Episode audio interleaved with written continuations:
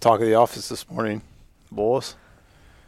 Deer on trail cameras Yeah. And a squirrel. and a squirrel. yeah.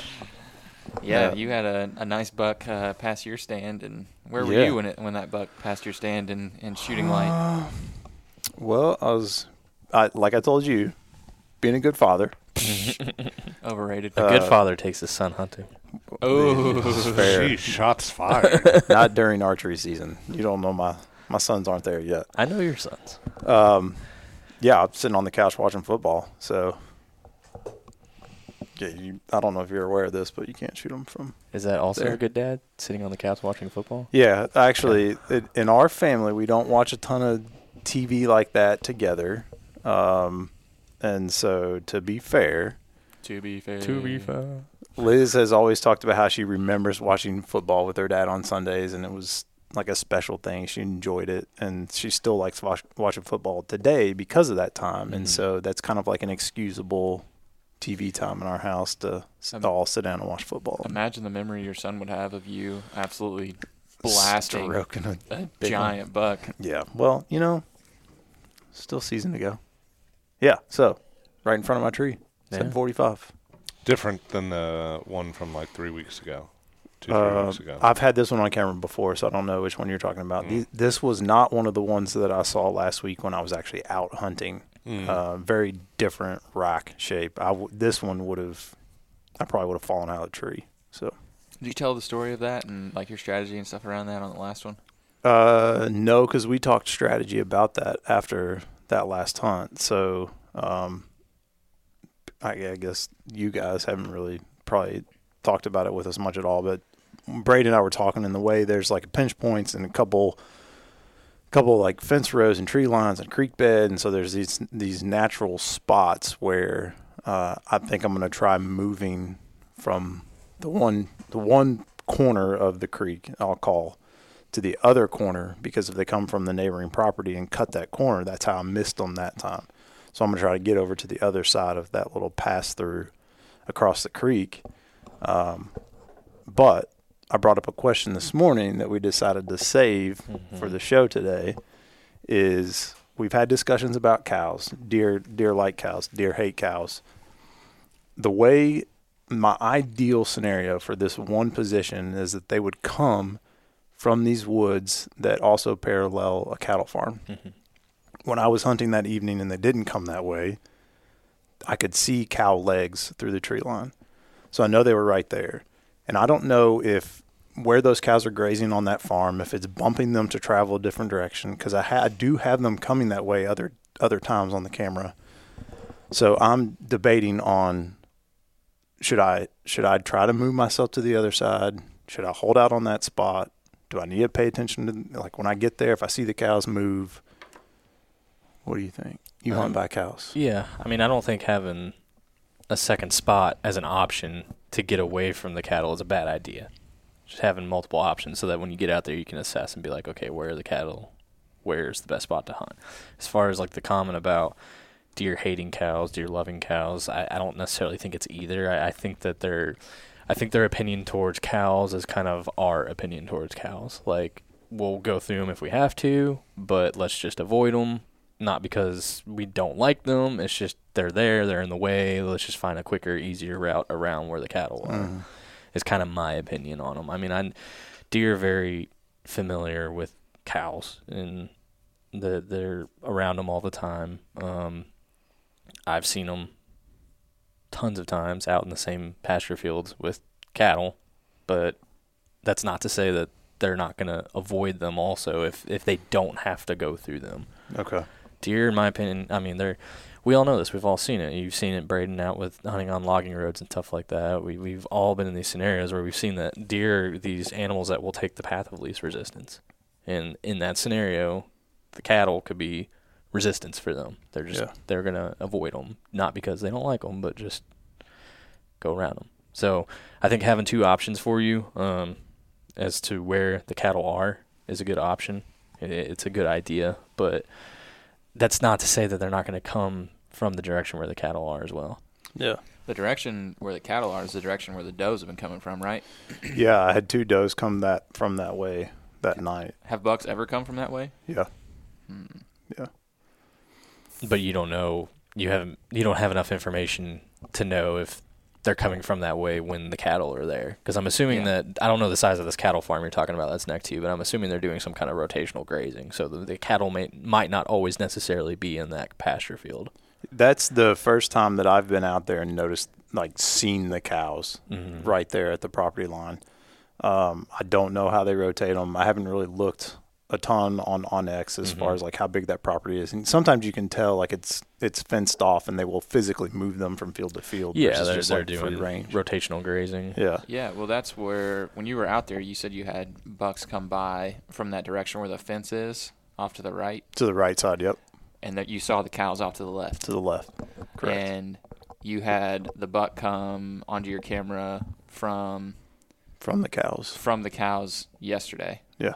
So the the guess there may be that the cows weren't there and the bucks came from that direction. The cows were there and the bucks came from the opposite direction. Yeah. So I don't know if you can go back and look at your cameras or not, but I wonder if it's like rotational. Is it like when they're rotating cattle? Is it usually like one day of the week? I guess it matters matters for the different. Everyone farm. does something different. Yeah. How many Um, cows? How much they're eating? Yeah, I mean, But is it like there? consistent? There probably is a whole podcast series talking about rotational grazing for cattle. So I mean, I, I won't get into the all of that, but it, it varies for everybody. It's Yeah. the best way to put it. So you wouldn't be able to like look at the cameras and say like, okay, buck from this direction, buck from that direction, does from this direction, doe from that direction, and like build a like a theory on like, okay, I'm seeing bucks coming from this direction on Tuesdays and Thursdays, and I'm seeing them come from this direction on Mondays and Wednesdays, and like build off of. It's not like that. I don't think it would be most of the that time. simple. I think I need to get that farmer's phone number and Yeah. talk to them. I Yeah, mean, they're a neighbor honestly. to the property, so I'm sure they would just like, hey, this, yeah, this is what we're doing. or- They might also say, "Yeah, you can come hunt here too." Hey, Well, yeah, you yeah, yeah, a I- letter I- philosophy. I here. mentioned to Brayden I was going to take a, a stroke out of your book where it's like I'll send letters to these people, tell them that I'm hunting on a neighboring property. Uh-huh. Can I get permission to come get a deer if it comes across Mhm. the fence or whatever?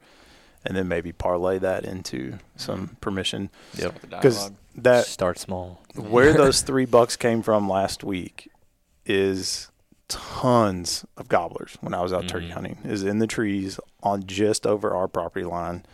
Um, so I would love to have that for all hunting, but definitely turkey season. That's how it always is, just over the property line. Yeah. Where the Yeah. honey hole is. Come here, come here. Yeah. Then So you get I don't. permission there, and it's the next property. yeah, yeah. I, th- I think the point and the strategy I need to lock into for the rest of this fall, at least leading up to rut, is that go in to that spot that I have cleared out well with great shooting lanes. hmm check it, check the cattle, kind of base off wind, and then also have myself a spot on the other side. But what I was telling Brayden is there's not great tree access hmm over there. So I'm probably gonna be hunting from the ground and trying to wedge myself into the creek bed and just So is there no trees over there? there are there's some there's a couple really big sycamores that I don't think I can get my steps More onto, could be difficult. Yeah. and then a lot of like little brushy stuff. Yeah. So I might have to just.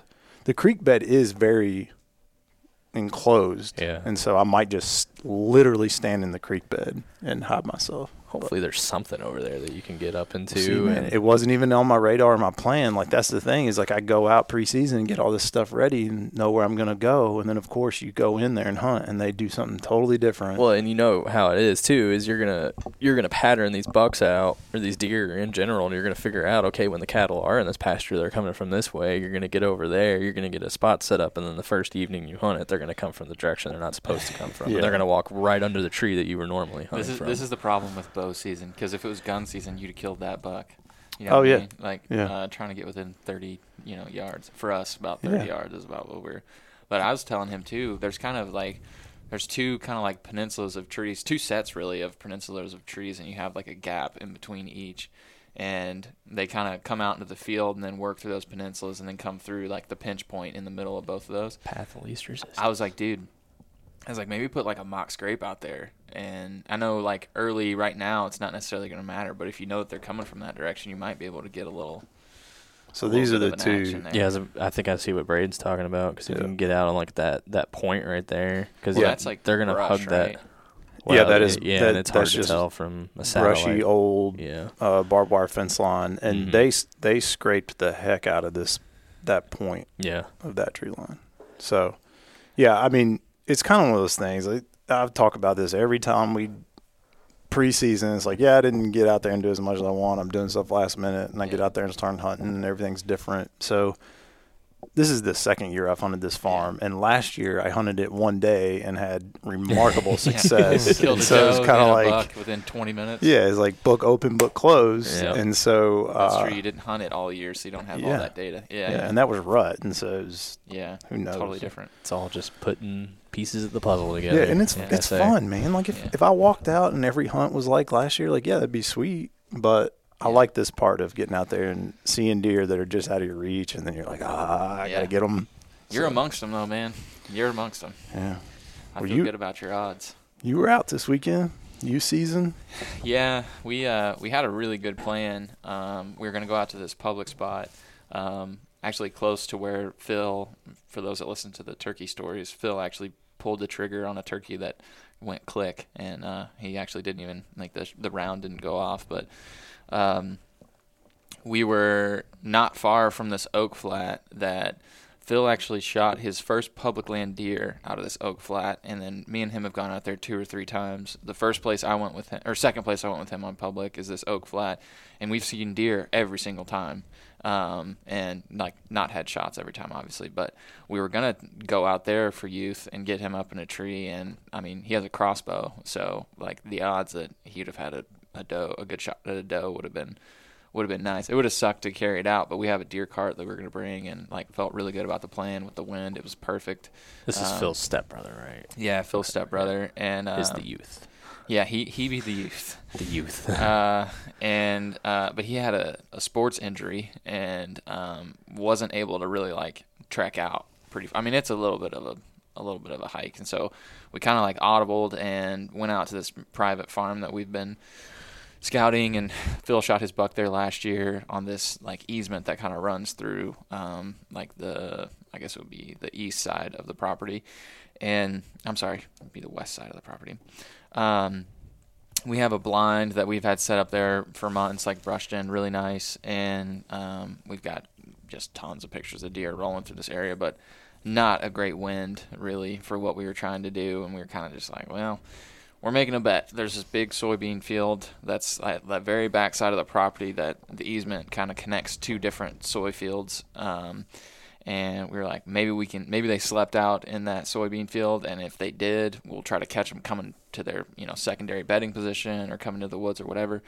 And it, we went out there and got set up and got him all, you know, ready to go on a tripod with his crossbow and had good shooting lanes and everything, but we might have heard a couple, um, you know, before shooting light. Not sure. Could have been squirrels, and we never saw anything. Never heard anything really substantial. But the cool thing was, uh, he's almost 16 now, and so this will be his. I think his this will be his third season hunting with us, and it's always kind of been that thing of like where his his parents like want him to come out with us and it's like something to do you know and he you can tell like he kind of you know enjoys it he likes the whole the whole like process of being in the woods and everything. But this year was different. Like he felt more like on our level a little bit. We're cracking jokes, we're hanging out, and at the end of the day, like we're we're walking back, and he's like, "Man, I told my mom this morning uh, when I woke because we were making fun of him. He was super grumpy the morning. Like we were like, dude, who pissed in your Cheerios this morning? Like what's what's going on?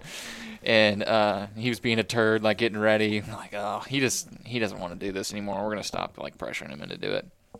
And uh, he like he perked up about like first light, and he was having a great time. We had an awesome time in the blind. Phil like about busted our whole hunt. He was laughing so hard. He like, I mean, he was crying. Like we were, and we were just having a great time together. And we were walking out, and he goes, "Man," he said, "I told my mom this morning I was never going hunting again, and waking up at this early is stupid, and I hate this." and he's like, "I'm actually really, really excited for this season." He's like, "I'm." He he made some comments about like turkey season of like, oh well, this is you know this is where the turkeys would be, right? Like this is where blah blah blah. And he starts he's kind of connecting dots and kind of like because we're always talking to him when he's out there of like hey do you see this? Here's why that's there. Hey this is a scrape. Hey this is a rub. Hey th- here's why it's there. Here's why we're to hunt in this area. And we're always talking through like how we're thinking about stuff. Basically how phil taught me to hunt really it's kind of the same thing. You're just explaining why you're do- doing things. And i kind of started noticing him like giving input and feedback and thinking through stuff and getting excited and um, so it's I'm I'm excited for this year with him of just like it really seems like the tide has turned. He's kind of got the bug a little bit with us, and he's going to be kind of, you know, he's gonna he's gonna have his own stand this year. He's gonna be in his own blind this year, while me and Phil are in other places where in the past he's either been in the tree with me or been in the tree with Phil, and so it's kind of like we're trying to get him on a deer, or he's there just like hanging out with us, or you know, crazy situation of doubling up or whatever. But it was uh you know obviously wish we would have seen a deer and and like got him one uh but I'm I'm excited with with just the way he was talking and, and kind of how he's he's gotten the hunting bug so Well, especially after a hunt where you didn't see a deer. yeah you know. I, I was kind of worried like with with the way he was kind of the vibe this that morning of how he's feeling of I was expecting him to be like ah guys this year I don't I don't really know or he'd be saying no coming out with us more often but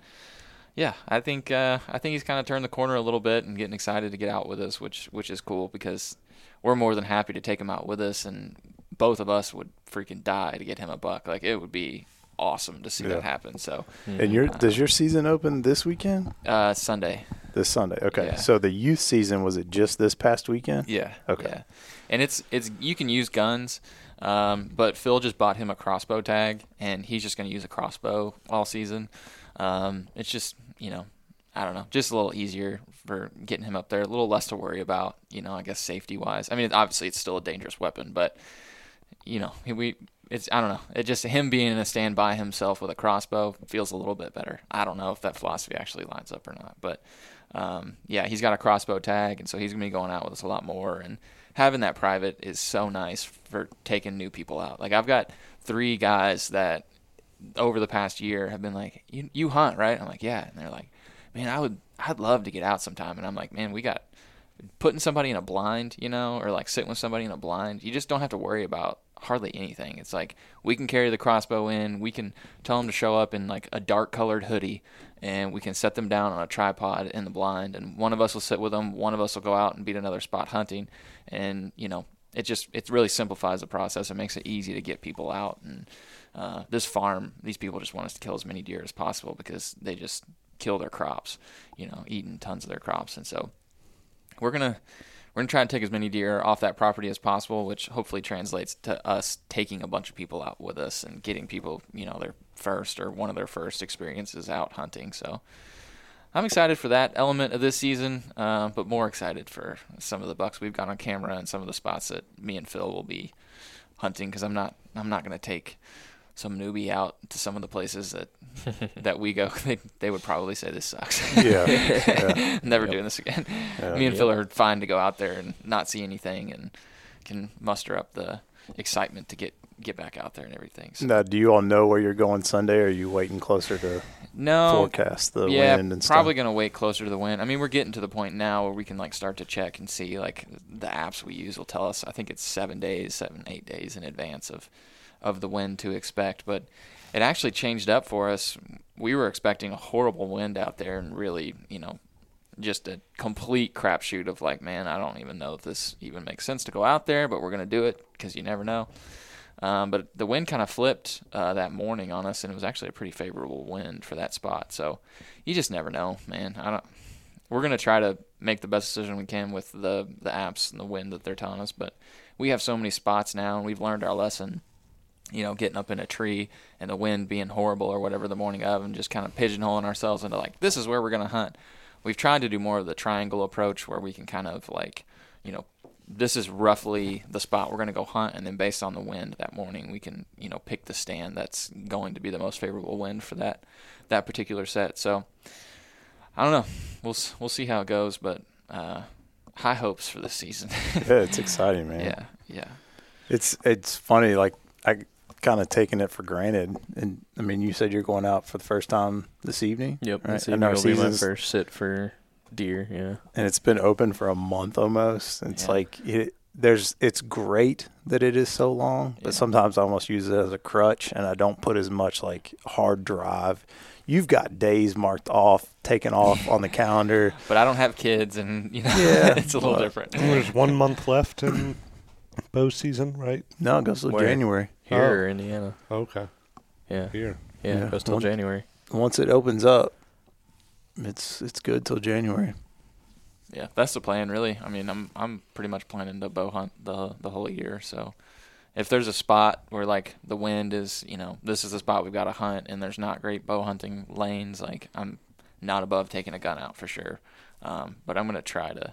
I just really like bow hunting, so I'm gonna try to do that as much as I can all the way through January, and hopefully I don't have to worry about it by the end of the year, Yeah. beginning of next year. Yeah. But You know, what's funny is like I'm talking about these deer that are here in September and October, and I'd love to get one early. yeah, But I love hunting rut Yeah. so much, and like, yeah, I know I can go, I can bow hunt in October, and some of them be getting into it. But there's just something about like when you know most of the hunters in the state are celebrating that same weekend that you Yeah, are and getting true. out there. Like I almost have to participate, even. You know. yeah. I think you made a comment of I don't want my season to be over this early, and I'm like, dude, Oh, I've I done that. do, get but out I there. don't. What are you doing? I, I've done that before. I, I've had bucks walk by, you know, opening day, and passed them. and I pass. I'm like, Just I 'cause don't, you don't don't want it wanna be be over. Yeah. especially with us only having the one buck tag here in Kentucky. Yeah. Now I'm in a bit of a different situation this year. I'm going to be a little more, should I say, liberal with my buck tag here in Kentucky, since I also have Tennessee tags and Yeah. a short drive down there to that I'm going to try to fill as well. So. Yeah. Well, you've been duck hunting this whole Yeah, time. I mean that's the other thing too is I'm I'm chasing all kinds of things from Yeah. September till you know the end of February between deer, bear again this year, ducks, geese, everything. So I mean, yeah, I did.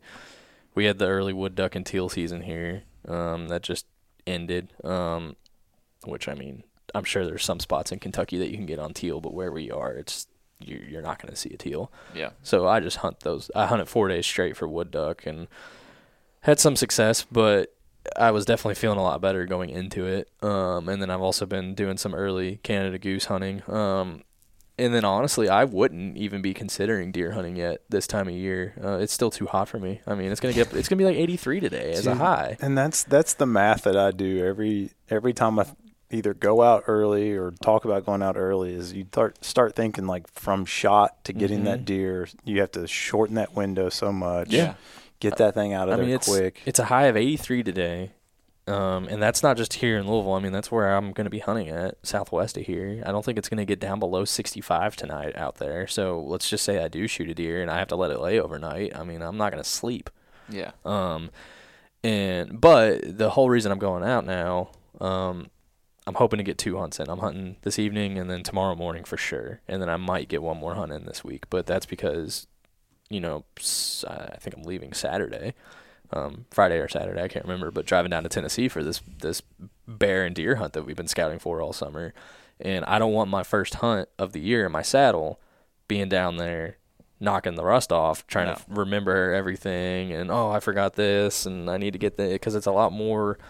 There's a lot more into it now than just going out to my farm and hunting. So trying to get a few saddle hunts in, you know, this last week of September here. I'm not going out with the intentions of killing a deer. Um, if the opportunity presents itself, great. I kind of have my criteria. I've talked about this before on other episodes about where I, I think about, you know, mentally going into a hunt. Like, what do I want to let an arrow fly on for this hunt?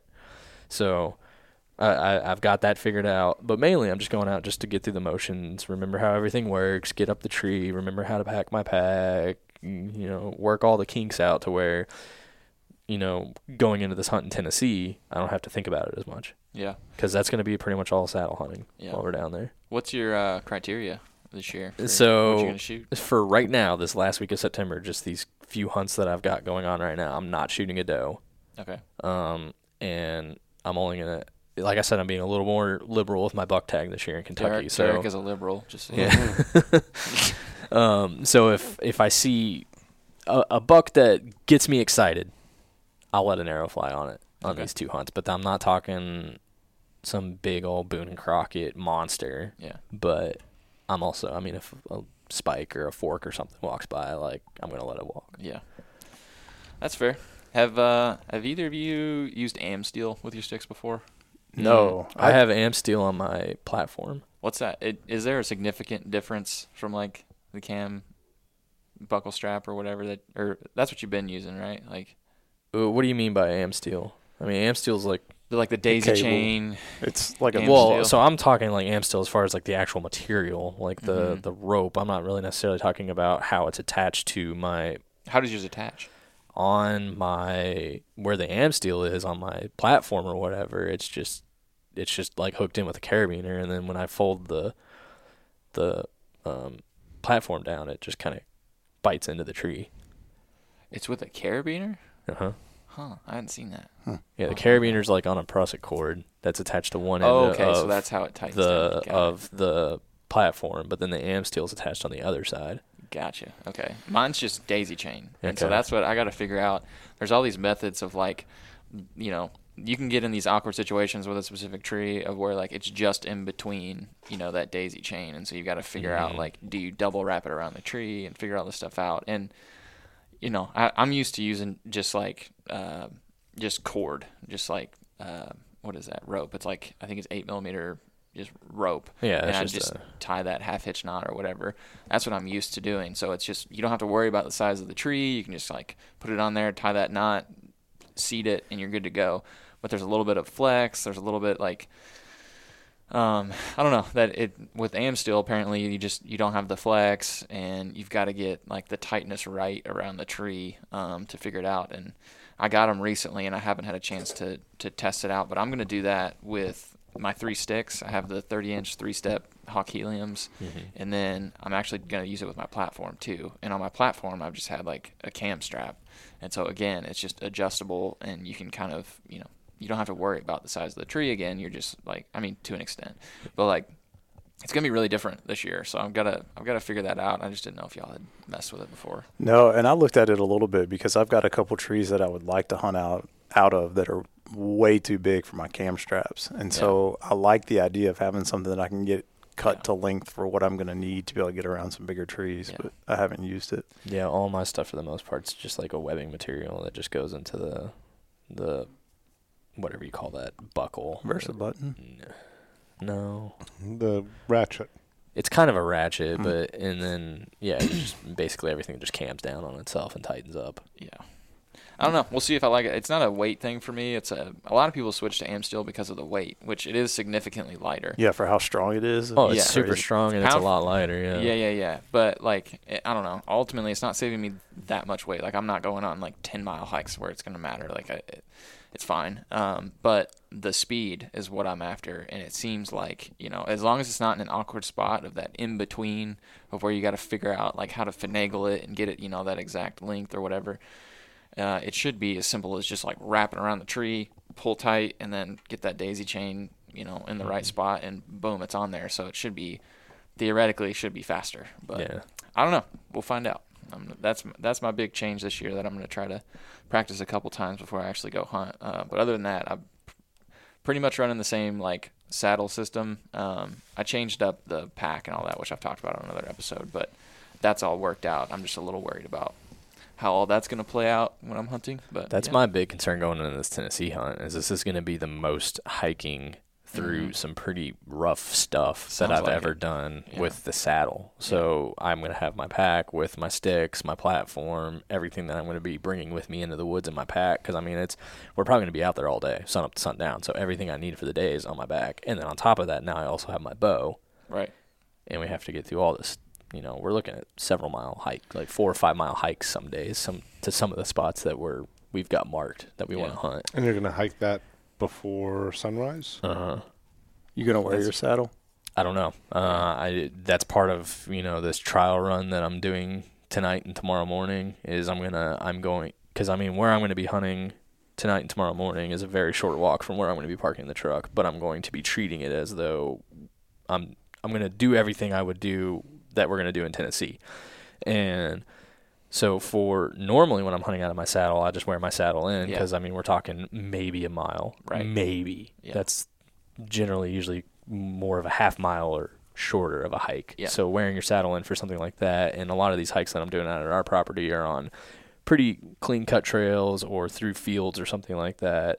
Whereas going through some thick brush that we're going to be doing up in the mountains in Tennessee, it's going to be a whole different animal. So I'm thinking I might in Tennessee have my saddle and everything in my pack. So are you worried about uh, snagging or are you worried about comfort?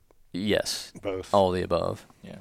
And Well, like I can attach my bow to my pack, which is what I want to do. But when I attach my sticks and my platform to my pack, I don't know that I can get the bow on there as well. I have successfully done that once where I've had like everything on my pack. I've- Mhm. That same pack, the Diablo BT Mhm. from Badlands or whatever, we have the same pack.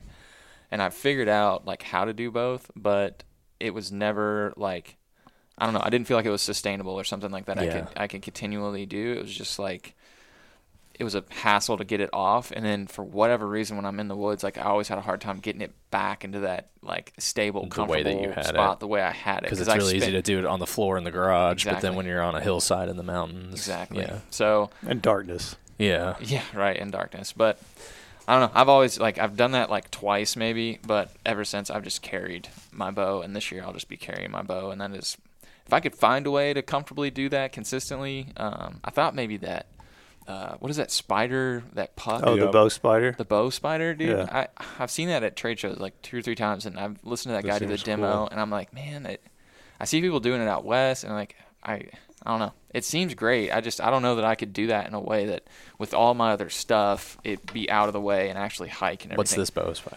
This is It's like this puck that you Uh-huh. can put on your pack or your belt or whatever. It's really And then- versatile as far as where you can put it. And, Yeah. put, and then you put one on your bow, Right. and the bow is then bow's it's like a peg, connection point. and then yeah. the puck has like a funnel. So as long as you get that peg close, and then it sits in that puck and can Yeah. freely swing. Huh. Which to me that seems great for like if you stop and you just don't want to like put your bow on the ground Yeah. or whatever, and you just want like you're just quickly stopping, you just want to hook it and you want to glass or you know take a break or whatever you're doing.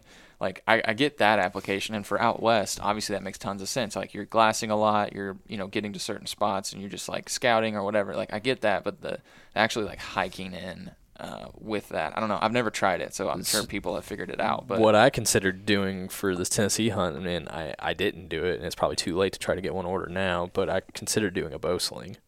So I have a bow sling if you want it. Yeah. Um, I, I can get it. Because if It's you a Badlands. Um, it should fit your bow. Yeah. Yours is actually. So my problem with it was, it was just a little too loose. I mean, just like the, just a little too loose, and that's actually how loose I as far as like how it attached to the bow. how how I so I was using it to. This is how I successfully attached my bow to my pack. Is I used the bow sling. Mhm. And then used the straps from that, and then attached it tightly to my pack. So But my my thought was pack with platform sticks, everything on my back, bow sling, and sling it around to my front. so you'd have your bow on the front. In that that way, it. it's just there. It's easier. I'm not holding the bow because I mean I'll bring it. I don't use it. You can. the bows we're using are great bows. I love them to death. Yeah. I, but, but they're they're not made for long hikes. They're a little on the heavier end. Yeah. Whereas that's where some other bow manufacturers have kind of they've Right. made lighter bows. right. Yeah. But I'm just thinking hiking four or five miles in in the dark with all the stuff on my back, and now I'm also carrying a bow. yeah. It's going to be doable. I mean, I've accepted that we're going to have to do that, Yeah. but I'm just kind of been trying to think of ways to make it easier on myself. Yeah, I'll bring it. You can try it. Yeah. See what you think. Yeah. Uh, but I just never could get it in a way that I could. For me, I'm thinking about it differently. I I put mine on my back. I use Mhm. mine to put the bow on my back. So thinking about putting it on the front, that might work better for you. So you can see how that works. But Front and then to, so I know like when you shoot, you take your quiver off, and I know when you go to your saddle and everything, you hang your quiver up there on Yeah. like your HYS strap or anything like that. But when you're hiking in, do you have your quiver attached to your bow? yes, Okay. Mhm. yeah, I do. You see, I keep my quiver on at all times. It stays on the bow. Even when I'm shooting, I, I shoot all summer with the quiver on. Um, stays on my bow when I'm in the tree, and, and th- that's just a preference thing. That's just what I like to do. I like to know that it's always there. I don't like to have because I years ago I hunted where similar situation I'd take it off, and I had a situation where didn't know where it was. oh yeah, So now it's kind of, and I've I had a, a similar story with my release also. So I have a whole system. Is there's nothing worse than getting up in a tree right at you know shooting light and realizing that your release is you know a mile away and your truck still. So, So that brings up a great point. Uh, we talked last week about how expensive releases are. Some of them 300 bucks yeah, or easy. more. You can do that easy. And so I almost. I remembered last second where my release was and grabbed it. Like shut my truck doors, getting ready to walk away, and then was like, "Oh no!" And then got my release. But I was contemplating getting one to just keep in the bottom of my saddlebag, I keep an extra release like in my just pack. under my ropes, down in there, Yeah. in case I get up in the tree without it. That's But when- dropping a hundred bucks, Well- well, some bucks on well, it. I mean- and you run the same release, and my release never comes off my D loop. So I actually Oh, I just clip leave it it to my on D there? loop, and I just leave it on there. I have never had an issue where it's come off or anything like that. But I'm constantly checking because it would suck so if I keep it just falls off. I keep an extra one in my pack. It's like in this really random pa- uh, pocket on those packs, those Diablos, that very very front little zipper pouch yeah. that like you can't really fit anything in there. I Yeah, keep a release in there, and it's Yeah. a it's an old release. It was like my first release with my first bow. It's not ideal, but it's better than nothing. yeah. And so this go- this goes back to when we went shooting. It's, it's been probably close to two months ago now. When I was thinking about switching up my releases. Yeah, yeah. This is my whole system on how I don't forget my release now. It's my watch is on my left hand. Yeah. Well, I'm left eye dominant. I shoot Yeah. a left eye bo- or left handed bow, so my release has to go there, and I use Yeah. a wrist release. Yeah. So I have to take my watch off Yeah. and put it on my other wrist. So if I'm at the truck in the morning and I realize that I have not moved my watch, I know I haven't grabbed my release. That's a good key, dude. I was thinking about this just like at the beach. Okay, like Mhm. stick with me here. So this stuff keeps me up at night, dude. I get it. the way that I pack for everything now is the way that I pack for hunting. I think through like mm-hmm. what are we going to use the most? What are we going to use the least? How are things stacked in bags? How are if this thing isn't in this place, then that means that we forgot this thing. Like I literally I can't turn it off now. Once I learned that whole like hunting system cuz when I first was going out there there was nothing. It was just like you know, make sure I have everything, and then it's just in pockets. And then I found like I'm in the tree and being like, oh, where's? And I'm digging through all my different. And I heard, um, I think it was, uh, uh, I think it was Tony Peterson telling this story on Wired to Hunt, but he went through an entire episode of 30 minutes of like in my left pocket on the one that's on my thigh, I keep this this thing, and then Yep. this, and so now that's how I am, and now I can't imagine ever hunting not like that. But now it's how I do everything. Like I oh, don't. Oh, yeah. It's like at the beach where we're packing to go down and hang out with snacks and with everything. It's like I get it from two sides too, because the fire department's the same Yeah, way. Everything yeah. we carry on our trucks and our medical bags, on the ambulances, everything is in a certain spot for a certain reason. And you hear Jack Carr talk about like all zippers come to the middle and they're all lined up in the middle of the bag so that in the dark you're not fumbling looking for zippers. Everything's Mm-hmm. right. Like just over time you kind of learn these like little quirks of like Yep. being lighter and faster and you know And more efficient. That's why I'm so OCD about things. Yeah. Yeah. No, I mean it makes it's it, it makes sense, dude. It could be the difference between killing something and not, you know? Like having your stuff exactly where it needs to be, even if it's just that snack or whatever. And Mhm. like if you're spending a bunch of time looking for it and all of a sudden here comes a deer that you're gonna shoot, like just all those little things add up because it's such a freaking hard thing to do. You don't want all these little variables being in the way, you know, Yeah. that, that could mess it up. But Well, and with a with a thumb or you know trigger release too, it's i- if you are getting it out and it's not hung on your D loop and you drop it from the tree, yeah. now you've got to back up. And Yeah. so mm-hmm. I, I'm leaning more and more towards just having an extra one in there. Just They they there are CYA. cheaper ones out there. Yeah, if you don't want to spend that much money on a release, it's just gonna sit in your bag.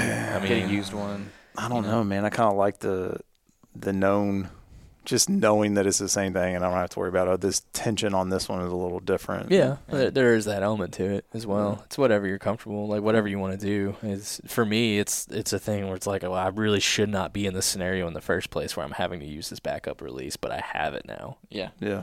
Two is one, one is none. Yeah. The whole thing. But the one we use, what is it, like 180 bucks? 110, 120. Oh, it's 110? Yeah, it's not Like crazy. TruBall. What is it? Yeah. TruBall. something. TruBall Hunter. Yeah. It's a thumb release or whatever. Yeah. Here's the TruBall Predator, which is and the that's the index. release. It's, yeah, it's a wrist released with the index finger. Yeah, Yeah. that's just what I've always ran, and yeah. I tried your. You hated it. I instantly. hated it. Dumb. He's like, this thing sucks. I, I hated it, And I'm, and the, then I I'm thought like that with the more. wrist. I I can't hate stand the- I that. hate thought more wrist. about it, and I was like, well, th- that's gonna mess up my routine about my watch, Yeah. and it's it's gonna open this door of like, well, now I'm gonna be more susceptible to forget my release. Yeah. We've been talking a lot. What do you got going on, Dan? You haven't said much this podcast. Dr. Dan. Let's get in your No, head for no. a You second. look sleepy, buddy. You Nothing. look like you zoned out there for a while. Yeah, I mean, you guys just talking about bow hunting because I'm not into. yeah. I'm not into the bow hunting Yet. Yet. Yet. Yet. yet. Uh, I didn't really do much this weekend. I did get a random trail camera picture Yeah. because when I set up my trail camera picture, I was in a valley, no cell phone signal. Set it up about a week ago. Never got a picture because no no signal, and then randomly in the middle of the day, I got a picture of a squirrel. Yeah. So it must have just gotten a signal for a second. So it means good news is the camera hasn't been stolen. It's on public land. Yet. Unless it's in Yeah. somebody's Going back to backyard, this and that's yet. why it had signal. yeah. That's funny. Somebody else's squirrel. Um, But potential bad news is it's had signal a lot and just nothing's coming through the area where I set it up. So I'm going out there with a buddy uh, Saturday and we're going to pull the card. We'll probably put the camera in a slightly different spot somewhere in the same area. You have friends besides us? I pay He's them. cheating on Uh. us. He's in a, fr- a fraternity, an adult fraternity where he pays to have friends. no, that that you kind of taught me something this morning. Is I I didn't realize with those reveals that they'll sit there and store, which is dumb. I didn't think through this, but they'll store pictures on that that card. And It's dumb so- that you didn't think of it. That's what I'm saying. Yeah, it's not dumb Yeah. that the camera does that. I know. That's what I was saying. Thanks Thanks for for clarifying. reiterating. well, let's clarify Clarifying. again. Brayden's the dumb one. Yes. like I said, I'm dumb and didn't think through I it. don't want you talking bad But, about the uh, camera. No, I'm not. Uh, but we have that one camera out there where we got the literal last picture and video we have is this gigantic buck that we're stoked about, and we literally have not got a check-in picture since. So don't know if it's cell, don't know what the deal is, but uh, we're gonna definitely be taking a card reader out there this next time we're out there and pulling that card and seeing. I'm sure we've got stuff coming through there, but we haven't even gotten check-in pictures, so it doesn't Yeah, it really. seems weird. I'm yeah. still standing by the deer stole it. Yeah, right. Yeah, that one buck could have wrapped his antlers around it or something, and he's just running around the wood. That'd be sick if a deer like took your camera off and it was just on his rack walking through the woods, and you have like a mobile trail camera. I'm sure it's happened before. Oh yeah, you got like a mobile tracker on a deer. But yeah, so that Yeah, I did Back to also apply for Taylorsville Lake again, the quota hunt, which I did last year. yeah. I'm wondering if it'd be worth it to go to the spot we were trying to turkey hunt, Yeah. That swampy area. that swampy area. Swamp donkey. Yeah. Yeah. All right. I Yeah. that. I, I feel like it probably gets pressured because it's so close to that parking lot. But, dude, when we got back in there, like you can just picture in your mind some gnarly old deer walking through that swamp. Yep. And really, that whole coastline, because that boat ramp's not too far down from that spot, that whole coastline's probably all swampy. I could probably take my kayak in to somewhere that's not quite as close to the parking lot and get It's out. true. But we'll see. It depends because I applied for the early and late hunt, and early's November 4th, and late is like December 4th. And there's a big difference in Yeah. temperature between November and December. Temperature and movement. I mean, Yeah. And So. November fourth would be primo. But and then before we jump off, you're going to Nodak. When is that? Uh, it's three weeks out still. Three weeks What's out. Nodak? okay. oh, North North Dakota. Dakota. I thought it was like a trade show or something. It's Nodak. Now we're headed to North Dakota on a big old waterfowl hunt. We're gonna go hunt the factory, the duck factory. A little, little different than our uh, Kentucky hunt. yeah, which you need to put in for still. I'm going to. Daggone Just gonna keep I wanna reminding you until you I'm gonna actually do it. Yeah. Um, but the yeah, that's- videos on YouTube uh, seem pretty nutty. Oh in yeah. North Dakota. Yeah. Yeah, He I've sent been- me this guy up there. I've been following these these guys up there. I think it's two brothers. I don't really know quite the dynamic, but the one guy's pretty much the guy that does most all the filming and editing and everything like that. But they're they're up there in North Dakota, and the hunting's incredible. What's Dude. the, what's the limit? It's a, s- it's a federal limit or whatever. Oh, I is mean, it? every state's pretty much the same. Um, so it's it's a six day or six duck daily limit, and then that bag counts kind of broke down more, and then geese kind of have their own different numbers and stuff like that. But um, Do you yeah, know I the name of that channel? Mindak. Mindak. Yep. M I N. Mindak Outdoors, like Minnesota, Okay. Dakota. Y'all should, if you got some free time, check it out because Yeah. it is, and the editing is sweet. Like they'll Yeah. put the like almost like a reticle on the camera, and it'll show him like looking up at like this giant freaking wads of swarm of ducks, ducks, yeah. and it'll he'll just be like pink, and the reticle will be on a duck. It'll drop, then he'll like pan up and pick the next one he's gonna shoot. It's like they'll shoot like three, four at a time, or not four, three. Probably. You can only have three in your Gun. I mean, you, you only three in the gun, but if you have time to reload, and They a lot of probably have times, time to reload. a lot of times when you're dealing with, this, especially with geese, these huge wads of birds. I mean, they don't know what's going on. You have time to reload. yeah, they're just laying them down, and there's probably this like sounds like fun. six of oh, them Oh all yeah, laying it's there. incredible. And So I've never, I've done some geese hunts over dry fields, but we're looking at doing a lot of ducks, like duck hunting and stuff over dry fields. And I've never experienced anything like that before, and that's what a lot of these videos that these guys are doing. They're doing a lot of dry field hunts. Yeah. So So theoretical, non-legal advice for the answer.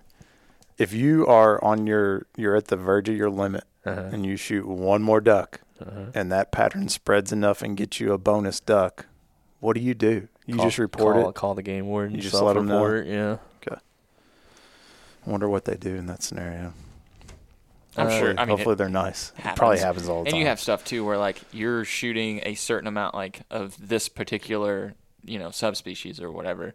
You accidentally you miss ID a bird or something like that. That has got to happen all mean, the time where they just shoot yeah, I'm sure it happens, but the the technical correct response to that is know 100% what you're shooting at. Oh, so don't pull a trigger if you don't know what it is. For sure, that's the the advice, but I bet that happens all the time. When I get off this podcast, remind me to show you a video. Uh oh. all right. Oh gosh. I got a meeting coming up. Let's let's wrap this up. Yeah, well, I didn't say at the beginning of the podcast, we are presented to you, boys and girls, by our friends at gunbroker.com. Uh, make sure you get in to GoWild and log this episode, get your points. We've got a sweet reward that's getting ready to drop here soon uh, to have y'all ready for rifle season. And then um, plenty more stuff coming the rest of the year. So get in there, earn your points, be ready to hit up these rewards when they drop. Thanks for tuning in. We'll see y'all next week. See ya.